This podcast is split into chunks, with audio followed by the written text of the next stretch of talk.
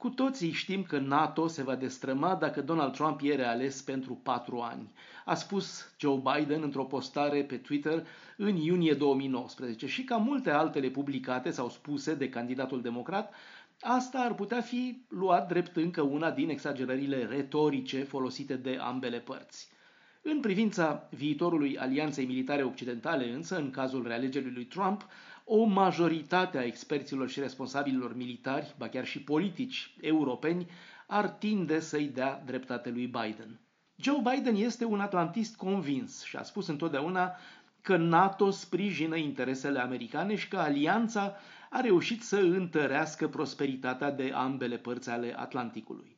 Sloganul America First al lui Trump a schimbat toate acestea. Trump a prezentat în mod repetat NATO ca pe o povară pentru finanțele Statelor Unite și ca pe o structură europeană care nu aduce folos Americii. Biden, în schimb, a vorbit despre pericolul pe care îl reprezintă pentru alianță tendințele autoritare printre unii membri ai NATO, aluzie la Ungaria și Polonia.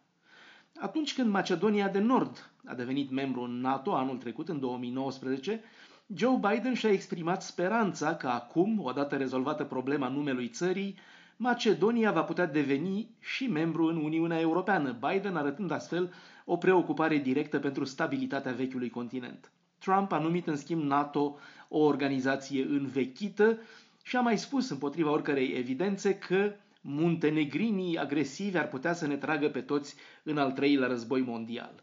În urma întâlnirii sale cu Putin la Helsinki în 2018, Trump se întrebase într-un interviu acordat Fox News dacă ar merita ca fiul său să meargă să moară pentru Muntenegru, devenit între timp membru în NATO. În felul acesta, Trump a părut că pune în cauză chiar articolul 5 al cartei fondatoare a NATO, cel care asigură apărarea colectivă și reciprocă a membrilor. Până acum, aliații europeni au căutat totuși să meargă înainte, indiferent de tweeturile irascibile și imprevizibile ale lui Trump. Un anunț public al președintelui american care ar dori ieșirea din NATO ar fi fost, cum a spus-o fostul comandant suprem al forțelor alianței, amiralul James Stavridis, o eroare geopolitică de proporții epice. Spre deosebire de Trump, Biden a spus în mod repetat că NATO sprijină securitatea continentului european. În decembrie trecut, de altfel, Comitetul pentru Relațiile Externe al Senatului American, compus atât din republicani cât și din democrați, a adoptat o rezoluție bipartizană prin care a blocat posibilitatea ca Donald Trump să scoată Statele Unite din NATO.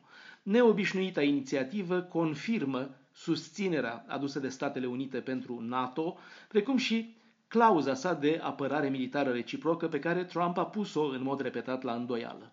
Bruxelles, Dan Alexe pentru Radio Europa Liberă.